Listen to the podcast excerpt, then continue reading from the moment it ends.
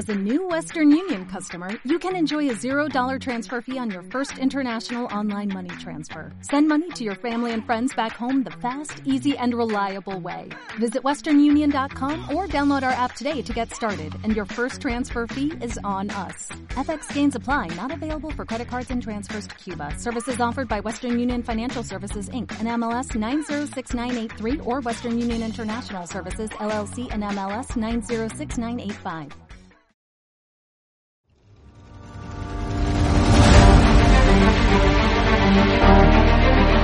We'll be right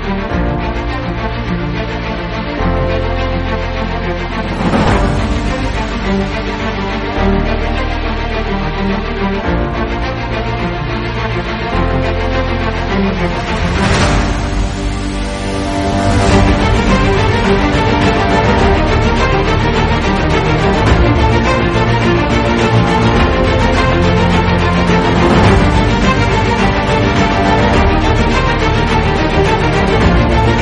Muy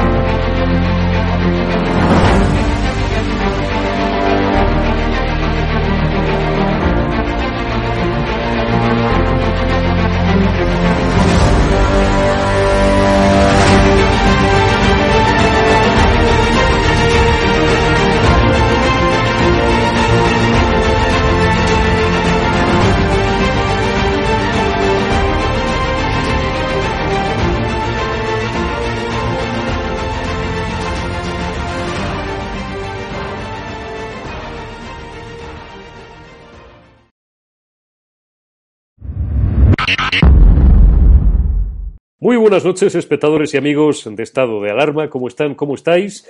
Una semana más. Ya entramos eh, de Ocicoz en el mes eh, de abril. Estamos a punto ya de invocar la primera semana completa de este mes de abril, eh, en plena Pascua todavía de resurrección, pero ya, bueno, pues preparándonos para el duro aterrizaje y la dura vuelta a la realidad del trabajo cotidiano de cada uno después de estas fiestas santas. Roberto Centeno, muy buenas noches. ¿Cómo estás, amigo? Muy buenas noches. Pues nada, aquí en este domingo de resurrección, de Pascua, y como tú dices, empezamos mañana una nueva semana, eh, ya a un mes, hoy, de las importantísimas y trascendentales elecciones de Madrid, de los que hablaremos al final, si te Sí, parece. señor. Sí, señor. Vamos a empezar eh, por, bueno, por ser eh, fieles con, con nuestro título, que después hablaremos de muchas otras cosas. Los primeros minutos te voy a pedir, y además te voy a dejar pista libre, porque me consta que has estado estos días mucho más enganchado a esa parte de la actualidad que, que yo mismo. Si yo fuera Pedro Sánchez diría que mi persona. Eh, háblame o dame, dame last minute de Estados Unidos, cómo están las cosas. Eh, no sé si sigue habiendo lío en, en la frontera, esa crisis migratoria brutal que ha organizado Biden eh, apenas poco más de dos meses de llegar a la Casa Blanca y ya eh, la ha liado. eh, o si siguen a vueltas con ese paquete de estímulos en infraestructuras. ¿Qué, qué última hora tienes de Estados Unidos, Roberto? Bueno, realmente están en todo. Digamos que al lío que ha organizado, el cisco que ha organizado en la frontera mexicana y al cual eh, nuestra querida amiga eh, Kama- Kamala Harris, que era la encargada de arreglarlo, no ha arreglado nada porque el presidente mexicano, no sé muy bien por qué razones, le tiene un desprecio total a Biden y, vamos, no les ha hecho ni caso eh, a las peticiones que le ha hecho Kamala Harris de que, bueno, de que controlara un poco a los niños que se le cuelan por allí. Y dice, bueno, el que tiene que controlar a los niños sois vosotros. Pero bien, eh, a eso le han añadido una nueva cosa esta semana y es que han dejado de, eh, han dejado por orden del senil Biden, han dejado de eh, repatriar a ilegales. Eh, solamente, eh, solamente repatrian ilegales, lo han limitado la repartición de legales a aquellos que han cometido delitos. Con lo cual quiere decir que el cometido delitos eh, se supone que significa aquellos que han sido juzgados y que han sido declarados culpables de los delitos que se les acusan. Es decir, que, que Manolo del Bombo y tres más. O sea que no repatrian ilegales lo cual, pues, no sé, eh, debe hacer felices a las grandes eh, tecnológicas, no sé muy bien por qué, pero supongo que no hace nada felices a los norteamericanos. Pero bueno, de nuevo, tienen lo que supuestamente han votado. Luego está el tema de la de eh, los 2,3 billones de infraestructuras, la propuesta de, de, de Trump que los demócratas rechazaron de plano y que ahora se le han apuntado, eh, pero ahora les ha salido, le ha salido un grano eh, importante. Y es que para financiar esto, el, eh, el senil Biden piensa, su plan es incrementar la presión fiscal sobre las empresas y sobre todo sobre las grandes corporaciones.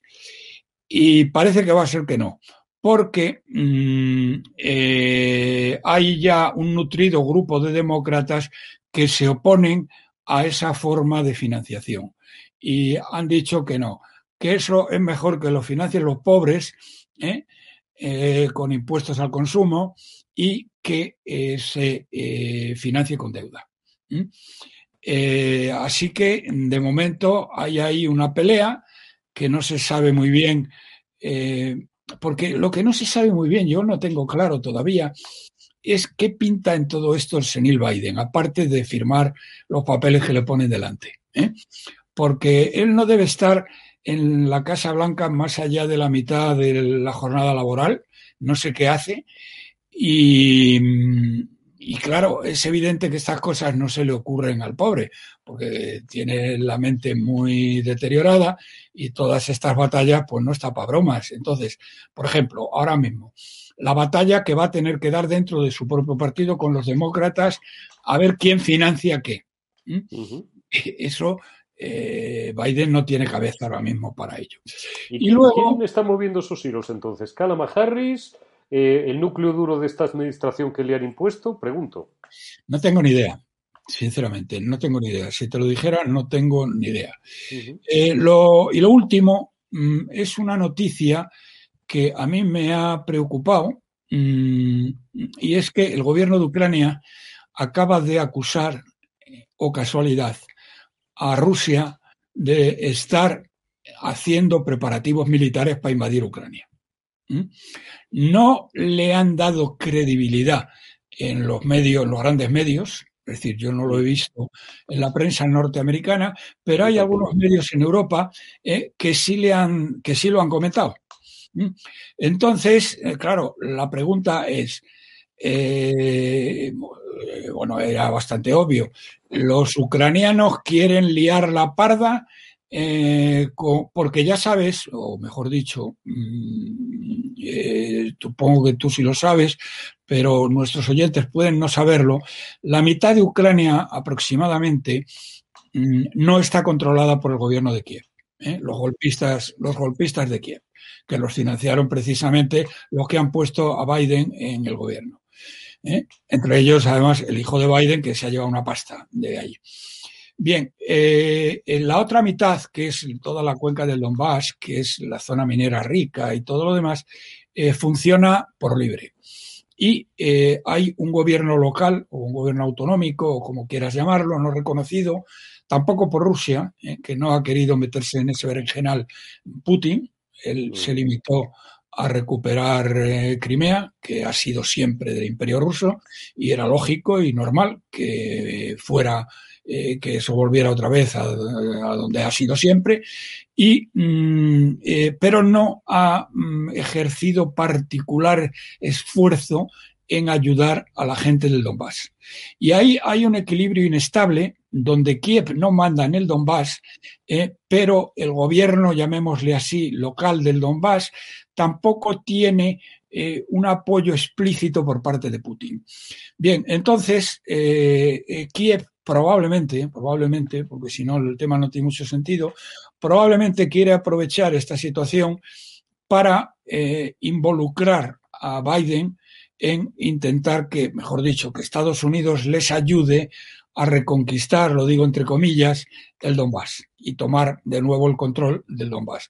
Cosa que podría ser muy peligrosa, porque una cosa es, una cosa es que Putin no ayude abiertamente a, mm, a la gente del Donbass y mantenga un statu quo eh, ahí en el, que ellos eh, no intervienen, pero Kiev tampoco.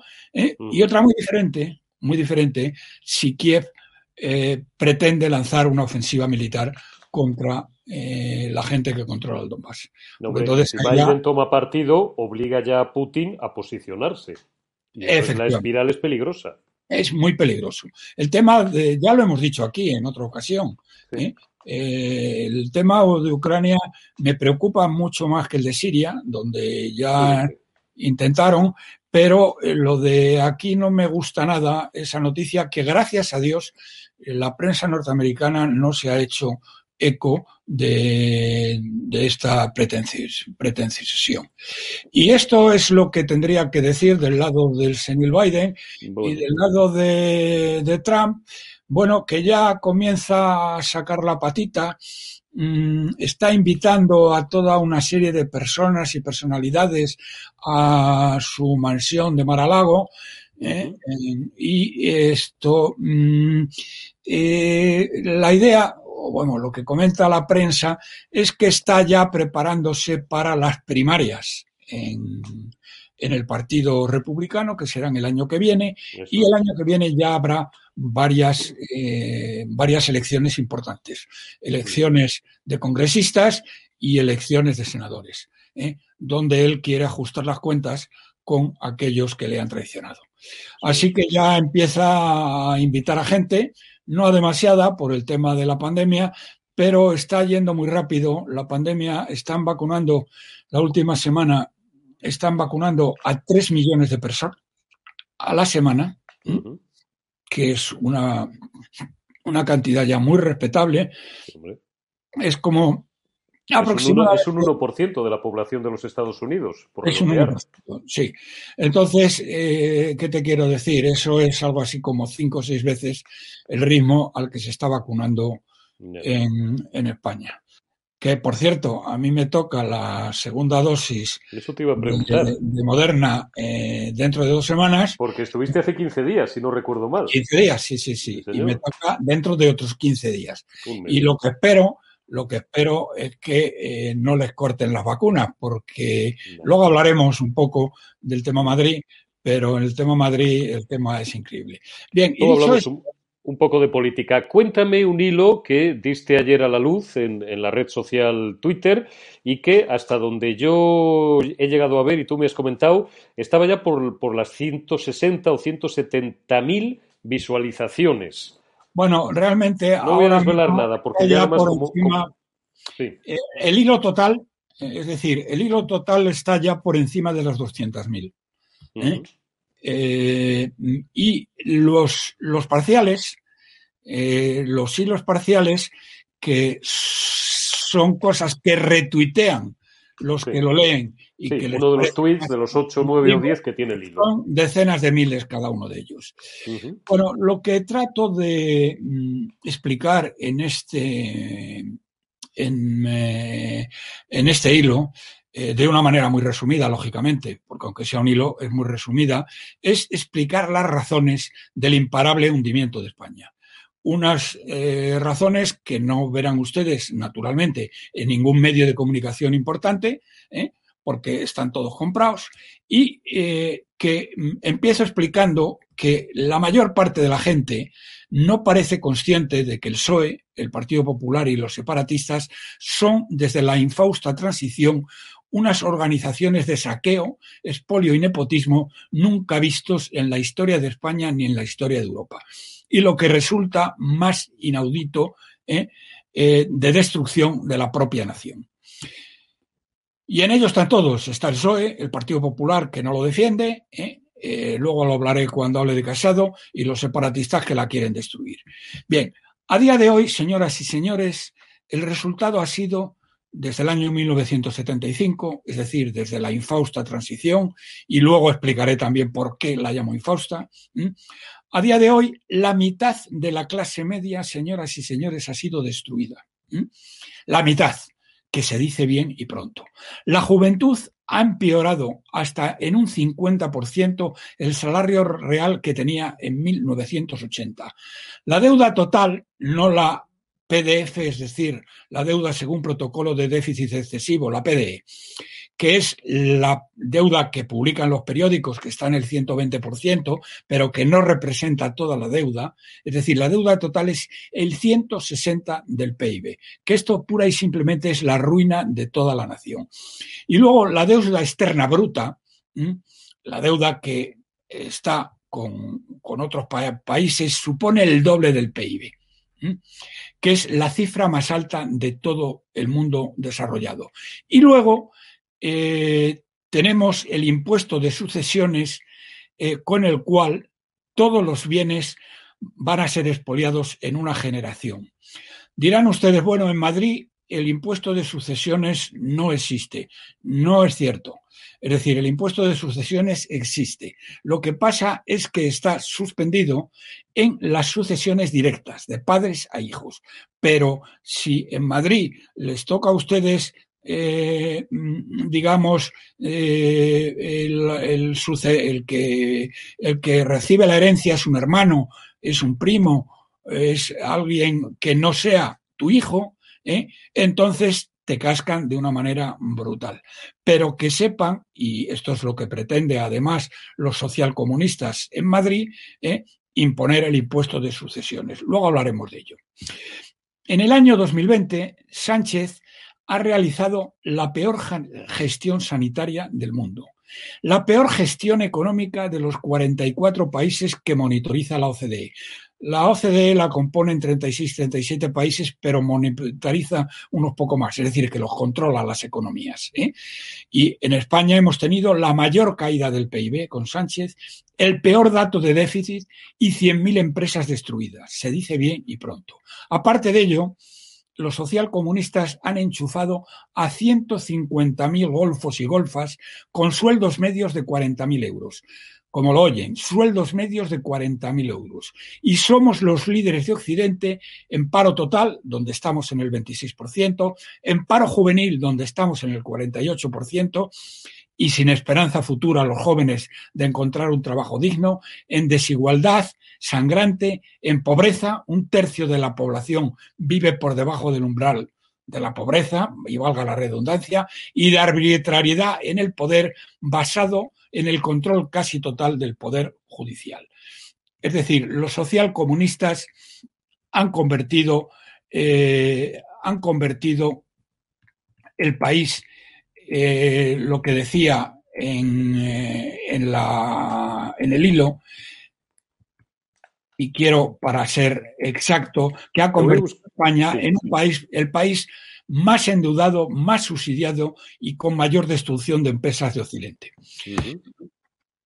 Quiero recordarles a ustedes de dónde venimos. En el año 1975, porque eso no se cuenta, porque además eh, hasta es delito o quieren que sea delito, en el año 1975 pueden ustedes verlo fácilmente en lo que han escrito sobre esa época, eh, bueno, nuestros mayores economistas, Enrique Fuentes Quintana em, y otros, eh, Juan Velarde Fuertes, eh, eh, entre otros, eh, sobre la situación económica en el año 75. España era la octava potencia económica del mundo. Veníamos de ser un país desarrollado en el año 40 y nos habíamos convertido en la octava potencia económica del mundo. Hoy somos la dieciséisava. La dieciséisava de una renta per cápita del 83% de los nueve países centrales de la Unión Europea, los que entonces constituían la CE, la Comunidad Económica Europea, que son los nueve centrales, hoy somos el 70%. No se dejen ustedes engañar con las cifras que dan de la renta per cápita que la comparan con los 27 países de la Unión Europea, donde la mayor parte de ellos son pobres de solemnidad. Pero si lo comparan con los nueve países centrales que eran la CEE e en el año 75, hemos pasado de un 83% al 70%. Es decir, nunca España ha estado tan cerca, eh, digamos, de la media de los grandes países europeos como lo estuvo en el año 75. De una industria que entonces era el 36% del PIB, hemos pasado a otra del 14% del PIB. Ha sido una desindustrialización brutal que no ha ocurrido en ningún otro país europeo y mucho menos desarrollado. De una fiscalidad que entonces era del 10%, hemos pasado a otra del 50%. De un paro que entonces era el 3%, hemos pasado al 23%. Y de un crecimiento medio anual que fue en los 15 años anteriores al eh, año 75 del 7,6% anual a otro del 1,2% durante 40 años. El 1,2% sepan ustedes que representa la tercera parte de nuestro crecimiento potencial, para que vean mm, la magnitud del desastre. Bien, ¿y cómo se ha producido este desastre? Se preguntarán ustedes. Pues muy fácil. El analfabeto funcional, y lo digo y lo subrayo, el analfabeto funcional, porque era tal cosa, Adolfo Suárez, ¿eh? que no tenía ni el menor sentido del Estado, y sus secuaces dividieron España, como saben ustedes muy bien, en 17 trozos arbitrarios y contrarios todos a nuestra realidad histórica y geográfica. Digo contrarios todos, incluida Cataluña, porque Cataluña desde el siglo XVI forma parte de España. Y por lo tanto, toda la historia que le están contando a ustedes es mentira. Cataluña no ha sido jamás independiente en ningún momento de su historia, porque en una época anterior había sido una marca del reino franco, dependía del reino franco, ¿eh? y estaba dividida además en una serie de trozos, toda la Cataluña era mm, de, de condados, ¿eh? el conde de Barcelona era el más importante, pero no era el único, había otros cuatro o cinco condados. ¿eh? Por lo tanto, la historia esta de que ellos han sido independientes, jamás en la historia han sido independientes. Y esto, mm, esto fue lo primero que hizo Adolfo Suárez sin el menor sentido del Estado y sus secuaces, cuando dijo aquello de todos café. ¿Acuerdan, ¿Se acuerdan ustedes aquella frase de este insensato? Bueno, pues ahí empezó todo. ¿eh? Luego nos impusieron una constitución inaudita, verdaderamente inaudita, única en el mundo, donde en primer lugar, señoras y señores, se nos roba la democracia y se nos impone un régimen oligárquico de partidos sin separación de poderes. ¿Qué democracia va a haber si no hay separación de poderes, señoras y señores? Bueno, pues no hay separación de poderes y eso lo reconoce la Constitución. Y increíblemente, porque esto ya es el colmo de los colmos, ¿eh? en esta Constitución inaudita son legales los partidos que desean destruir la nación. Algo que no sucede en ninguna constitución del mundo, ni la del mundo civilizado ni de la sin civilizar.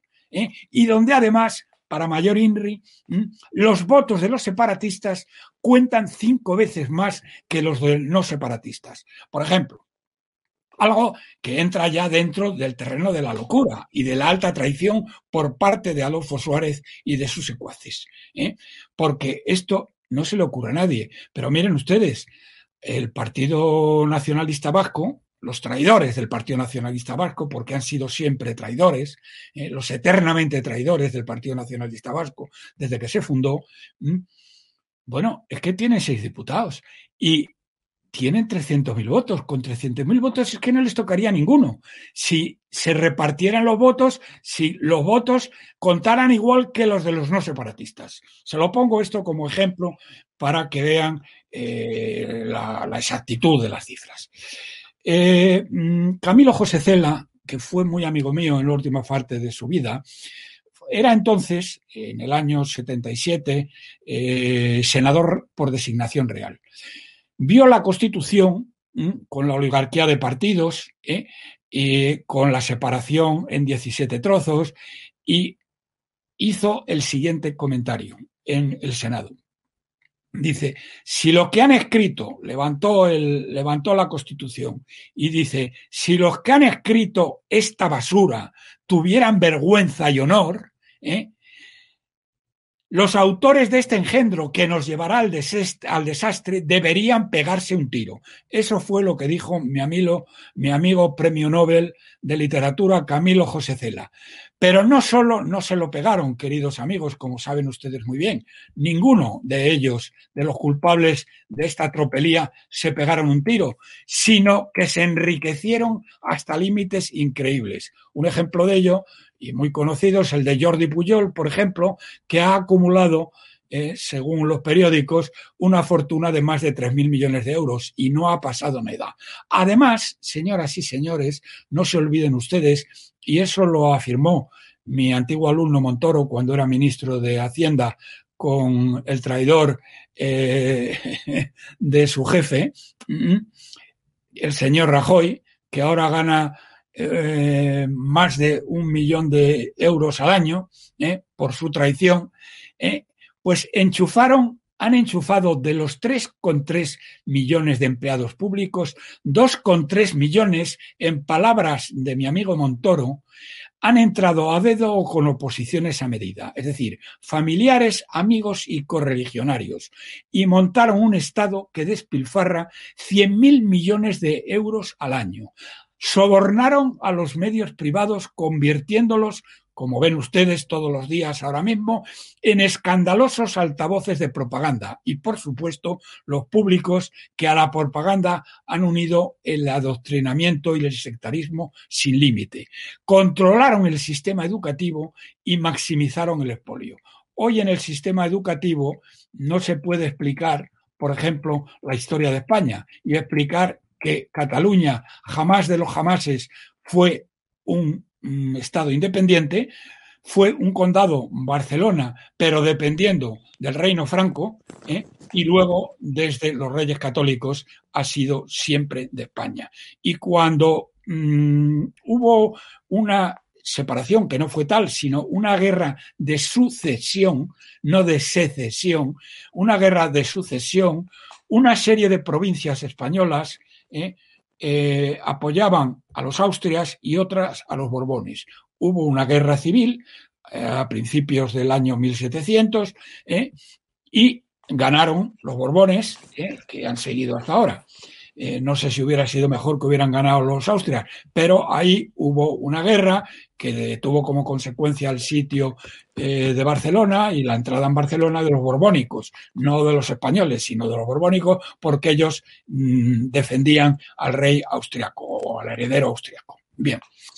En definitiva, señoras y señores, eh, tenemos un Estado que es una estructura de saqueo y expolio a los ciudadanos con un sistema impositivo cuyo único objetivo es robar todo lo posible a la parte productiva de la sociedad. Un dinero que unido a lo que nos endeudan se reparten ellos y su red clientelar. A día de hoy, el modelo social comunista de nuestro país es muy claro. Intervencionismo, liberticidio, generación de redes clientelares, bueno, eso el PP hace lo mismo, y endeudamiento salvaje a pagar por las generaciones futuras. Y no se olviden, España será el país no solo europeo, sino desarrollado con mayor paro y déficit en 2011. Y lo que eh, terminaba diciéndole, eh, que se lo digo ahora en este hilo, es que, señoras y señores, o acabamos con esta canalla política o ellos acabarán con nosotros. Y lo que es mucho peor, acabarán con nuestros hijos, con nuestros nietos, que por primera vez en su historia viven peor o incluso mucho peor que sus padres. Y esto es lo que contaba y voy a contar eh, todo lo que pueda en eh, los eh, en todos los medios a los que tenga acceso durante los próximos durante la próxima semana. Hombre, unos cuantos, unos cuantos tienes acceso, Roberto. Tienes acceso a estado de alarma, tienes acceso a distrito con nuestro buen amigo Carlos Cuesta eh, y bueno, algunos no, con Carlos Cuesta no, con Jesús Ángel Rojo. Con Jesús Ángel, perdóname, con Jesús Ángel, es verdad que tú vas, tú vas con Rojo, pero bueno, vas a distrito, quiero decir. Y con, eh, con Rojo y con Algarra. Con Rojo y con Javier, efectivamente. Con Javier Algarra en Los Intocables. En Los Intocables. Jesús Ángel Rojo los sábados por la noche en, en, eh, en El Mundo Rojo. Y aquí además mañana en nuestro programa diario, y ya aprovecho para cebar, cosa que Javier y yo hacemos profusamente, invitamos a hacer a, a, a que hagan lo propio también todos los periodistas de este canal, a cebar nuestra programación. Eh, mañana, dentro de 23 horas exactamente, mañana lunes 5 de abril a las 21.45, tendremos nuestro programa diario, si Dios quiere, con una mesa que estará integrada por Eduardo García Serrano, me parece que es Carmen Tomás también la que está eh, en el caso de mañana. No la veo. Y, o, o, Benjamín, ten, tengo que confirmar, creo que es Carmen, y Roberto Centeno. Y mañana, como un servidor de ustedes todavía, hasta que regrese Javier Negre de un merecido descanso el martes día 6, estaré, digo, con, con, todos ustedes, con todos vosotros, pues te voy a volver a preguntar sobre este asunto, por si parte de la audiencia que, que esté viendo mañana no está viendo hoy, bienvenido Mr. Trump eh, a esta hora y quiere refrescar o quiere consultar tu cuenta de Twitter, Centenator. Te voy a empezar a llamar Centenator, hombre. No sé, no sé cómo se te ocurrió, pero me ha parecido no, siempre... Perdona, no se me ocurrió a mí. Ah. Se les ocurrió cuando estaba en la COPE eh, con César Vidal. Ah, con César. Y entonces a la gente de la COPE, tampoco fue a César, ¿eh? eh, eh hicieron un dibujo. Qué bueno. donde aparecía yo disfrazado de Centenator con unas gafas de sol y una un Parabellum en la mano, así, y desde ahí pues me llaman, me han sacado lo de Centenator, así que... Bueno, es, está bien. Oye, voy a abusar de ti un, un, poco más, Roberto, aunque llevamos exactamente media hora, pero eh, como es domingo de resurrección, domingo de Pascua, eh, te voy a pedir que estemos unos minutos más y te voy a dejar en suerte el tercer y último tema de nuestro bienvenido Mr. Trump de este domingo noche, domingo de Pascua ya, domingo de resurrección, por la noche, eh, para recordarte y para que tú recuerdes a todos nuestros espectadores y des unas pinceladas de las novedades que ves y de las ideas fuerza en las que, por otra parte, venimos insistiendo en el canal, porque quedan ya sí que queda un mes, bueno, un mes menos un exactamente, día. Exactamente un mes. Bueno, bien. Un mes, bueno, o sea, 30 días, 30, 30. días por, por ser exactos, efectivamente, para esas decisivas elecciones para renovar la Asamblea de Madrid y en las que, de las que se dirimirá también, de las que saldrá la nueva presidenta, porque será presidenta de la Comunidad eh, de Madrid. ¿Y qué es lo que tú ves? ¿Qué, qué te indican a ti?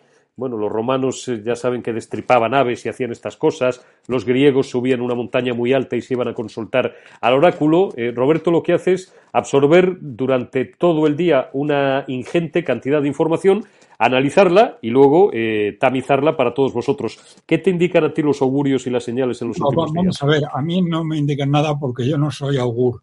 ¿eh? Y, no, no, pero eres analista, por eso digo. Bueno, pero vamos a ver, no tengo los datos Vamos, no me dedico a ello como para tener los datos. Es decir, yo me limito simplemente a, mm, a ver las eh, encuestas. Hoy hay una. Dame tu opinión. Publica el mundo. Bueno, publica el mundo. No, ahora sí, yo te daré lo que voy a hacer yo personalmente, que eso sí que lo sé. ¿Y por qué? Bien. ¿Y por qué? Esto, mmm, hoy el mundo eh, publica una encuesta de Sigma 2. La voy a buscar mientras hablas. Suelen ser gente seria. Eh, mientras, mí lo ha parecido, ¿eh? Mientras, perdona, mientras no les pidan lo contrario, como les piden de vez en cuando. Yo creo que el mundo no. El mundo es de los, de los pocos que queda que es, no diría independiente, pero porque eh, no, hoy le decía a un antiguo amigo del Confidencial, del que después de estar en él, pues eh, desde el principio, que me cogió Jesús Cacho, es decir, 15, 16 años, ya no me acuerdo cuántos, eh, escribí un artículo en el cual eh, escribí, eh, que se titulaba El legado de Franco y donde explicaba lo que he explicado antes, pero con mucho más detalle, de los hechos mmm, de Franco y tal, y eh, decidieron prescindir de mis servicios después que les llamaron de Moncloa pidiéndoles que cortaran mi cabeza, cosa que hicieron muy gustosos. Bien, le decía que un, un, cúmulo de hechos y cifras como las que he dado, que es la verdad absoluta, y no porque yo lo haya contado, sino porque están ahí las cifras, las tienen ustedes, no tienen más que mirarlas. ¿eh? Eh, eh, de por qué España eh, va camino del hundimiento más absoluto, esto, le decía yo, no lo hubiera publicado ningún, no lo hubiera publicado ningún, eh, ningún medio importante en el país, en, España. No lo hubiera publicado ninguno, ni me lo hubieran dejado, eh, ni siquiera mi amiga Susana Griso, que de vez en cuando me llama, aunque le meto en cada lío a la pobre, no, hombre, pero le das un poco de salseo a espejo público. ¿Qué me dices? Bien. Eh, Por eso te llama. Y ya, pero, pero mm, se mete en un lío cada vez que me llama a mí. Porque siempre le organizo eh, la última. Bueno, no a le, le, calientas un poco la mesa. Bueno, seguimos a lo nuestro. Sí, seguimos hablando de esto. No, y le decía que, que bueno, que a pesar de todo, fíjate, con el, con el eh, solo el hilo, pues eh, tenía hoy ya por encima, no creo que vaya mucho más allá, ¿eh? también. No, hombre, pero con que llegues a los.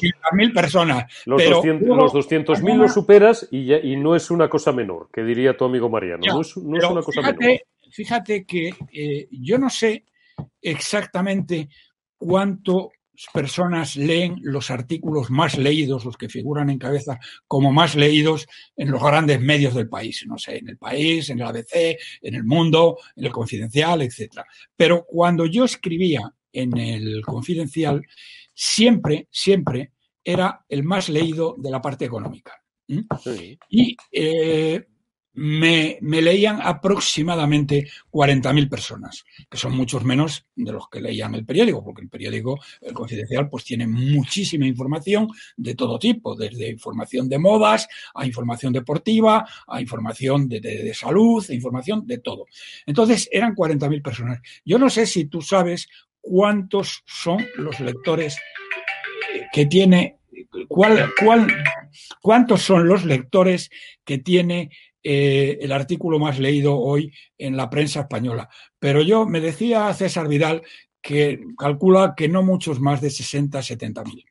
No, y son muchísimos. Mira, la bueno, una cosa es la tirada, otra la difusión, como tú sabes, tradicionalmente en papel, y luego cada artículo. Es decir, pero si hoy en día la tirada de los grandes o tradicionales medios en papel ronda los 100.000 ejemplares. La difusión, en el caso del Marca, o de muchos periódicos de provincias que la gente en Zamora, en Huesca, en Teruel, en 50.000 sitios lee desayunando, que puede multiplicar por 10 cada ejemplar, pero luego de cada uno de los artículos, César fue muy generoso. Pueden ser 20, pueden ser 30.000, y yo creo que ni eso, ¿eh? ni en el mundo ni en el país. Es mucho más fiable la medición. Pasa lo que con las audiencias en televisión no son ni buenas ni malas. No os las creáis en la televisión generalista. Es mentira. Pero en los medios digitales sí, porque Google Analytics, que para algunas cosas es una herramienta concebida para el mal, pero Google Analytics no miente. Por tanto, si Roberto dice que le leían 40.000 en el confidencial es porque eran 40.000 y si, y si figuraban 80.000 eran 80.000.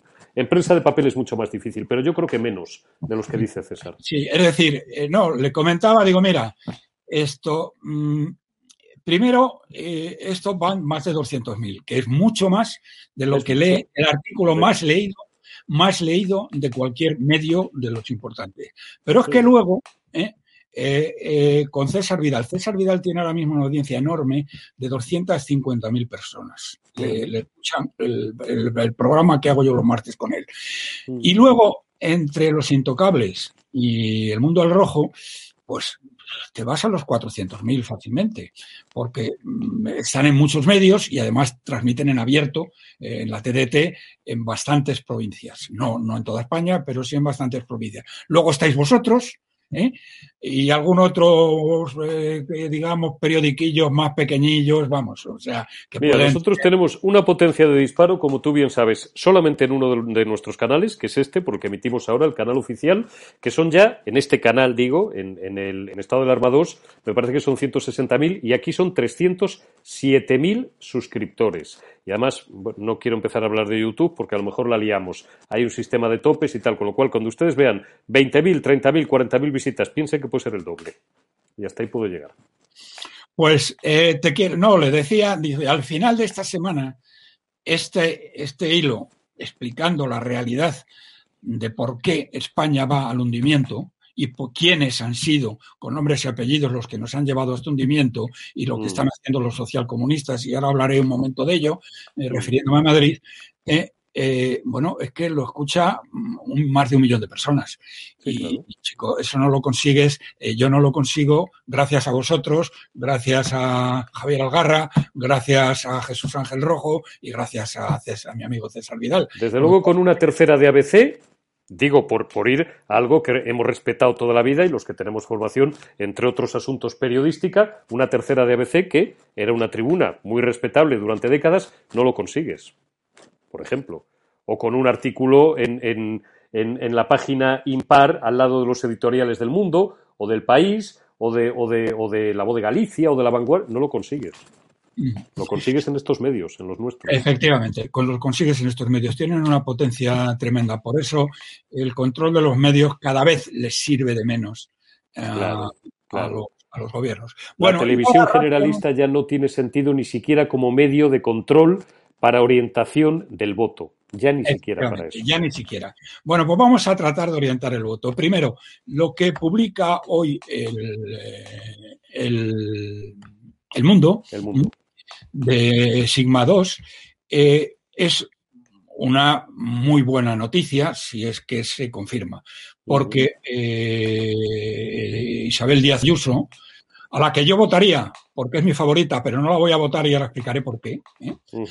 Eh, eh, aunque eh, a quien voy a votar la van a hacer a ella presidenta de la Comunidad de Madrid.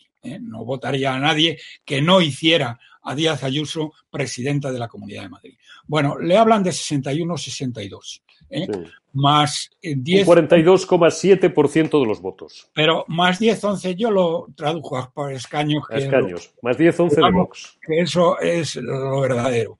Entonces estás ya por encima con un, con un cierto margen, no mucho, ¿eh?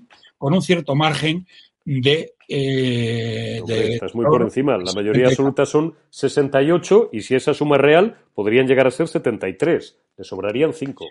Le sobrarían, entre comillas. 4 o 5. Bueno, eh, hay una caída eh, importante del Partido Socialista que le debe tener muy contento a, este, a Sánchez y a su gurú, que, tiene guasa los secretos que hoy, entre comillas, que hoy desvela algún periódico de cuál es la estrategia que tiene el gran gurú para, para ganar en Madrid. ¿eh? Una de ellas es que no van a pactar con Podemos, lo cual hay que tener una cara dura. No, es que además no se lo cree nadie. no, pero es que para los comunistas les da lo mismo. Les da lo mismo Juana que su hermana. Les da lo mismo cero que diez. Es decir, miente, la mentira es su, su, su realmente su seña de identidad, su ADN. ¿eh? Es tremendo. Bien, eh, saca una cantidad eh, no tan grande, pero sí respetable más Madrid, y el amigo, el amigo lo digo, el, el, social, el miserable, este canalla, amigo de narcoterroristas que a los que ha representado nuestro gobierno de iglesias, este tiparraco va a sacar entre 10 y 12, lo cual verdaderamente es tremendo. Pero ojo, no cantemos victoria. El, mm, eh, eh, la encuesta tiene una incógnita que a mí me preocupa, que es Ciudadanos. Estos traidores, estos traidores, que sepan ustedes que estos traidores van a apoyar a, a Podemos y van a apoyar a Más Madrid, aunque digan lo contrario. No van a obtener representación ciudadana. Ah, pero eso es lo que dice, eso es lo que dice el, la, encuesta. La, encuesta de Sima 2. No que no van a tener representación. Te lo digo yo. es lo que dice mi amigo Juan Carlos Bermejo, que forma parte del partido y dice que no van a obtener representación. Pero a mí me da miedo. Bueno, tú eres un experto y ojalá que tengas razón. Sabes que las clavo y ya te lo voy demostrando dos veces. Esta va a ser la pues tercera. espero que me lo demuestres esta vez, porque señoras y señores, las elecciones de Madrid son importantísimas. Hombre, fundamentales. Y tener a Díaz Ayuso de presidenta más importante todavía que las elecciones. es el principio del fin del socialcomunismo en España. Efectivamente, en España. Es el principio del fin del socialcomunismo siempre y cuando ella eh, sepa desprenderse de una manera total de la chusma de, eh, de la chusma del PP, de la chusma de Génova, que ya está, que no han parado de disparar contra ella y siguen disparando, porque la siguen atacando. Hasta que tenga mayoría absoluta y como a Feijó, que ya va por la cuarta, verás cómo empiezan a llamarla por su nombre, apellido y categoría. Bueno, vamos a ver. Dirán ustedes, ¿cómo puede usted decir una cosa tan aparentemente contradictoria como que su favorita es Isabel Díaz Ayuso y no la va a votar? Pues muy sencillo, señoras y señores, porque de la gran victoria, aplastante victoria, espero, de Isabel Díaz Ayuso, que se la tiene más que merecida, más que merecida, ¿eh?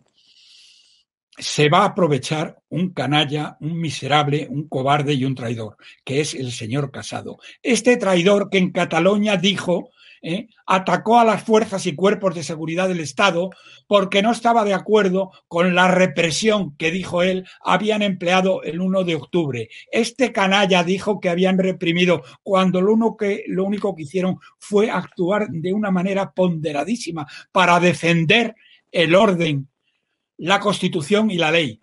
Casado, eres un canalla y no voy a votar a Isabel Díaz Ayuso para que tú no te apropies de ese voto, porque lo que tengo bien seguro que es que si voto a Vox, ¿eh? y desde luego eh, te prefiero a ti, a cualquier otro candidato de Vox, ¿eh? Isabel, que lo tengas muy claro, sabes de sobra que Vox te va a apoyar y Vox te va a apoyar sin pedir nada a cambio. Por lo eso, eso, a un político no le, no le mola, ¿eh, No le mola, pero lo van a hacer. Porque, bueno, primero, porque no tiene otra opción. ¿eh? Dicho sea entre paréntesis. porque lo que no puede ser, no puede ser y además es imposible. Es decir, no puede ser porque además es imposible que no apoyen a eh, a Isabel Díaz Ayuso. Isabel. Bueno, yo te digo una cosa y, no, te, no te interrumpo más. un paréntesis de 20 segundos. Yo creo que Vox efectivamente va a apoyar sí o sí, sean las condiciones que sean, de laboratorio o un poco más complejas, eh, parlamentariamente y no van a entrar al gobierno, porque además probablemente ellos tampoco querrían, no han querido eh, en Andalucía, etcétera, etcétera. Vox va a apoyar a Isabel Díaz Ayuso y también creo, vamos, si te dije hace una semana o hace 15 días 59, te digo ya por encima de 60, hoy no tiene mérito, porque como ya lo dice Sigma 2, ya todo el mundo se ha caído del caballo como Pablo de Tarso. Yo los 60 ya los llevo viendo días. ¿Por qué? Porque veo un cierto trasvase, lo lamento por el Twitch, eh, que, que vais eh, en unos minutos a lo mejor hacer vuestras apreciaciones. Yo soy un analista, yo digo lo que veo, ¿eh? ya sabéis cuál es mi opción política.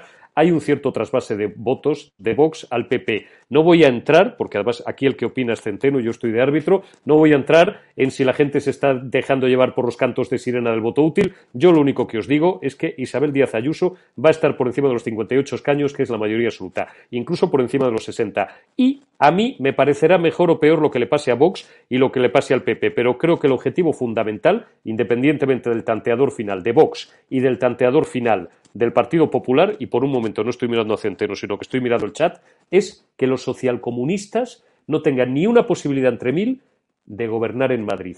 Ese es el objetivo. Todo lo demás es secundario. Perdona, Roberto, te devuelvo el balón. Bueno, verdaderamente, señoras y señores, es que eso tiene que ser prioritario para cualquier no digo ya cualquier persona de bien. A ver si ahora nos vamos a liar entre no, porque Vox y PP nunca, o PP y Vox nunca. No, hombre, no, el objetivo es el que es. Eso es lo que dicen los miserables, eso es lo que dicen los miserables.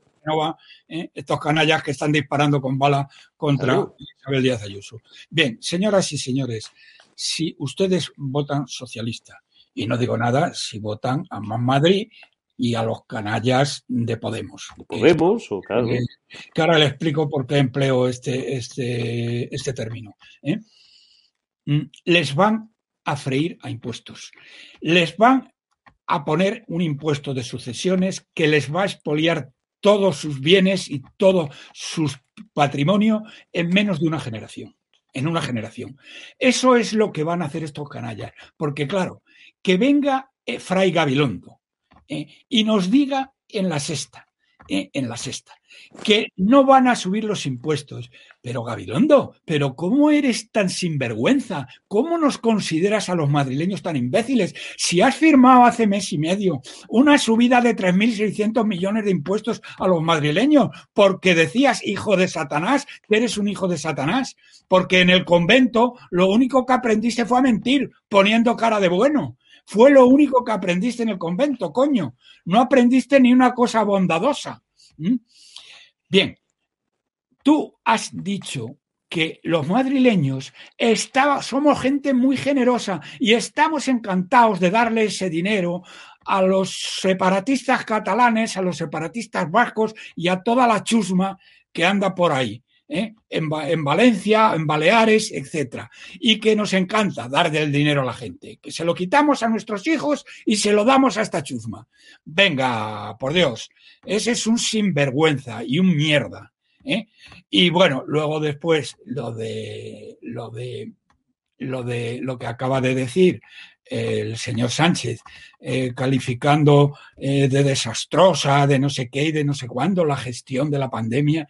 Pero, pero, pero, ¿cómo te atreves? Si en toda la prensa internacional, incluso en la prensa nacional, sales como el peor gestor de la pandemia del mundo, no del mundo desarrollado, sino del mundo que estás arruinando a este país, que nos has endeudado en 150 mil millones de euros, lo cual es la ruina de nuestros hijos y de nuestros nietos, hijo de Satanás. Pero ¿cómo te atreves a decir esas cosas? Es que verdaderamente si ustedes hacen caso, a este miserable, cualquier cosa que les ocurra les está bien ocurrida. Y lo siento, no por ustedes que se lo merecerían, sino por sus hijos y los hijos de sus hijos a los que van a arruinar. ¿Cómo creen ustedes que van a poder devolver el dinero que nos han deudado este señor? ¿Y saben lo que ha hecho él y los de Podemos y los separatistas? Han colocado a 150.000 golfos y golfas ¿eh? a dedo como decía mi amigo Montoro, de los 2.300.000 que habían colocado desde la transición, 150.000 han colocado estos tíos con sueldos medios de 40.000 euros. Señoras y señores, sueldos medios de 40.000 euros. Les pagan a toda esta chusma. Quiere decir que algunos están ganando 80.000 eh, y otros estarán ganando 25 o 30.000. ¿eh? Bien, esto es lo que hay. Y solamente unas palabras para este canalla miserable de... Eh, de Podemos, ¿eh? que no sé cómo tiene vergüenza para salir de un chalet de lujo e irse a Parla a, los barrios más humildes a pedirles el voto. Y a, Vallecas, que ya le están chillando. Pero bueno, es que tienen que ser imbéciles para votar a este canalla. Pero yo tengo una cosa más, más personal, si quieren. ¿eh? Eh, lo he dicho antes, me vacuné en hace 15 días y espero volverme a vacunar la segunda dosis de Moderna en el Zendal. Un hospital de pandemias eh, único en Europa, fenomenal, dedicado a las pandemias, que es algo que todos los médicos que saben del tema dicen que es una idea cojonuda y una idea fenomenal. Miren ustedes, el tratamiento que recibí en ese hospital fue de lujo ¿eh? Había miles de personas, cientos de personas para entrar, pero como había también, no sé si cientos, pero decenas y decenas de enfermeras, gente súper preparada, prácticamente no tuve que esperar nada. Únicamente después que me inyectaron tuve que esperar 15 minutos sentado porque es lo que dice el reglamento que hay que hacer. Me pareció un hospital increíble. Y este canalla, este miserable, solo por odio, solo porque es un amasijo de odio, es la nada envuelta en odio, como le llama César Vidal a este canalla, la nada envuelta en odio. ¿eh? Dice que lo quiere cerrar, pero ¿cómo es posible que ni siquiera lo diga bueno, es que, es que es de locos. Verdaderamente, señoras y señores, si alguien vota Podemos, no, tiene, no tendría derecho a seguir en este país. Habría que mandarlo a Venezuela. Eso es lo que, eso es lo que digo. Y, Coletas, eres un canalla. ¿eh? Eres un canalla. Porque el Cendal funciona de puta madre. Mejor que cualquier otro hospital de Madrid no porque sea mejor o peor, sino porque está dedicado a pandemias específicamente. Y el resto de los hospitales hacen medicina de todo tipo. ¿Eh? Hacen intervenciones, hacen y la parte de pandemias es una pequeña parte de ese hospital. Pero verdaderamente, ¿eh? ¿qué es lo que prefieres? ¿Que lo hagan en un estadio?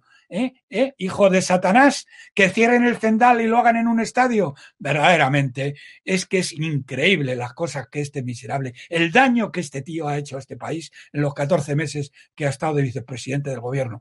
El daño mayor es un daño histórico y reputacional. Nunca jamás ha habido una gentuza una gente de este nivel, él y las los cinco indocumentadas que son analfabetas, pero totalmente analfabetas. El otro día se hacía una foto con ella para hacer ver que tiene experiencia de gobierno. Pero ¿qué experiencia de gobierno si son analfabetas, empezando por tu chica y siguiendo por tu favorita? Hombre, por Dios.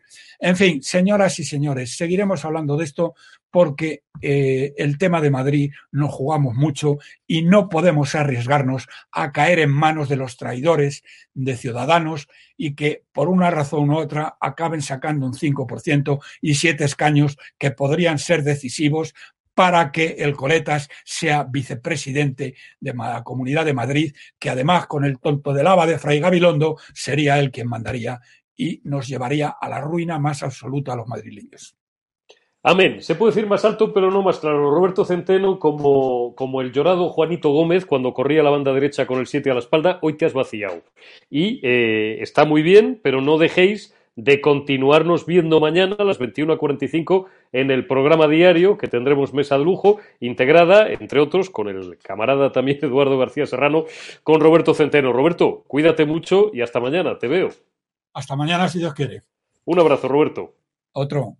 Muy buenas a todos, esto es Estado de Alarma. Hoy estrenamos este programa por YouTube de media hora de duración. Estaremos de lunes a jueves a partir de las ocho y media de la tarde. Y este programa nace porque al igual que tú estás cabreado con ese gobierno central que podría haber hecho mucho más contra el coronavirus que ya se ha llevado cerca de 3.500 personas por delante, ese gobierno que nos mintió, que nos dijo que solo iba a haber un contagio y que podría haber actuado antes, viendo la que estaba cayendo con la pandemia, tanto en China como en Italia, pues hemos decidido montar esta plataforma de libre expresión ante los intentos del gobierno central de usar ahora los minutos de televisión pública que acaparan para lanzarnos desinformación y propaganda. Por eso desde aquí vamos a desmontar sus mentiras, vamos a daros la verdad y vamos a apoyar a los profesionales sanitarios, a la fuerza y cuerpo de seguridad del Estado y a esa población civil que vive confinada, que vive aislada y harta de ver al vicepresidente del gobierno saltándose la cuarentena hasta en tres ocasiones.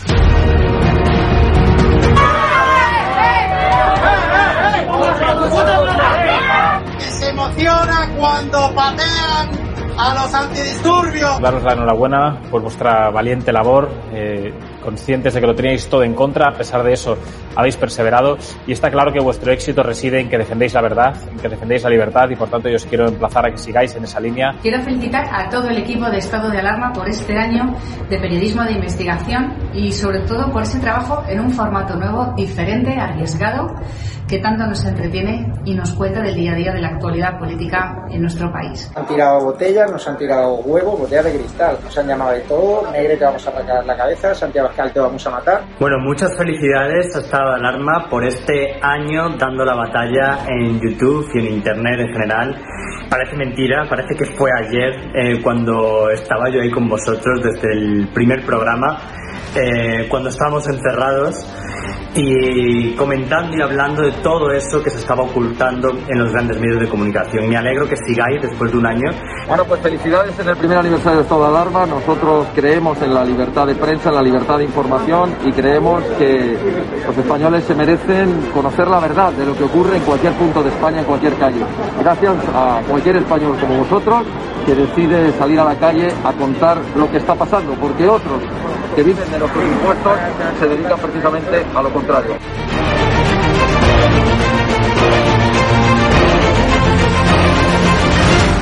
El presidente de Vox, Santiago Abascal, aquí en exclusiva con estado de alarma. Quiero saludar a mi amigo Javier Negre y a todo el equipo de estado de alarma por un nuevo año de éxitos y que sean por lo menos 10 más, que no os calléis nunca nada, que sigáis en la línea que estáis haciendo y como decimos en mi tierra, siempre fuertes, que vosotros tenéis tres cojones como nosotros.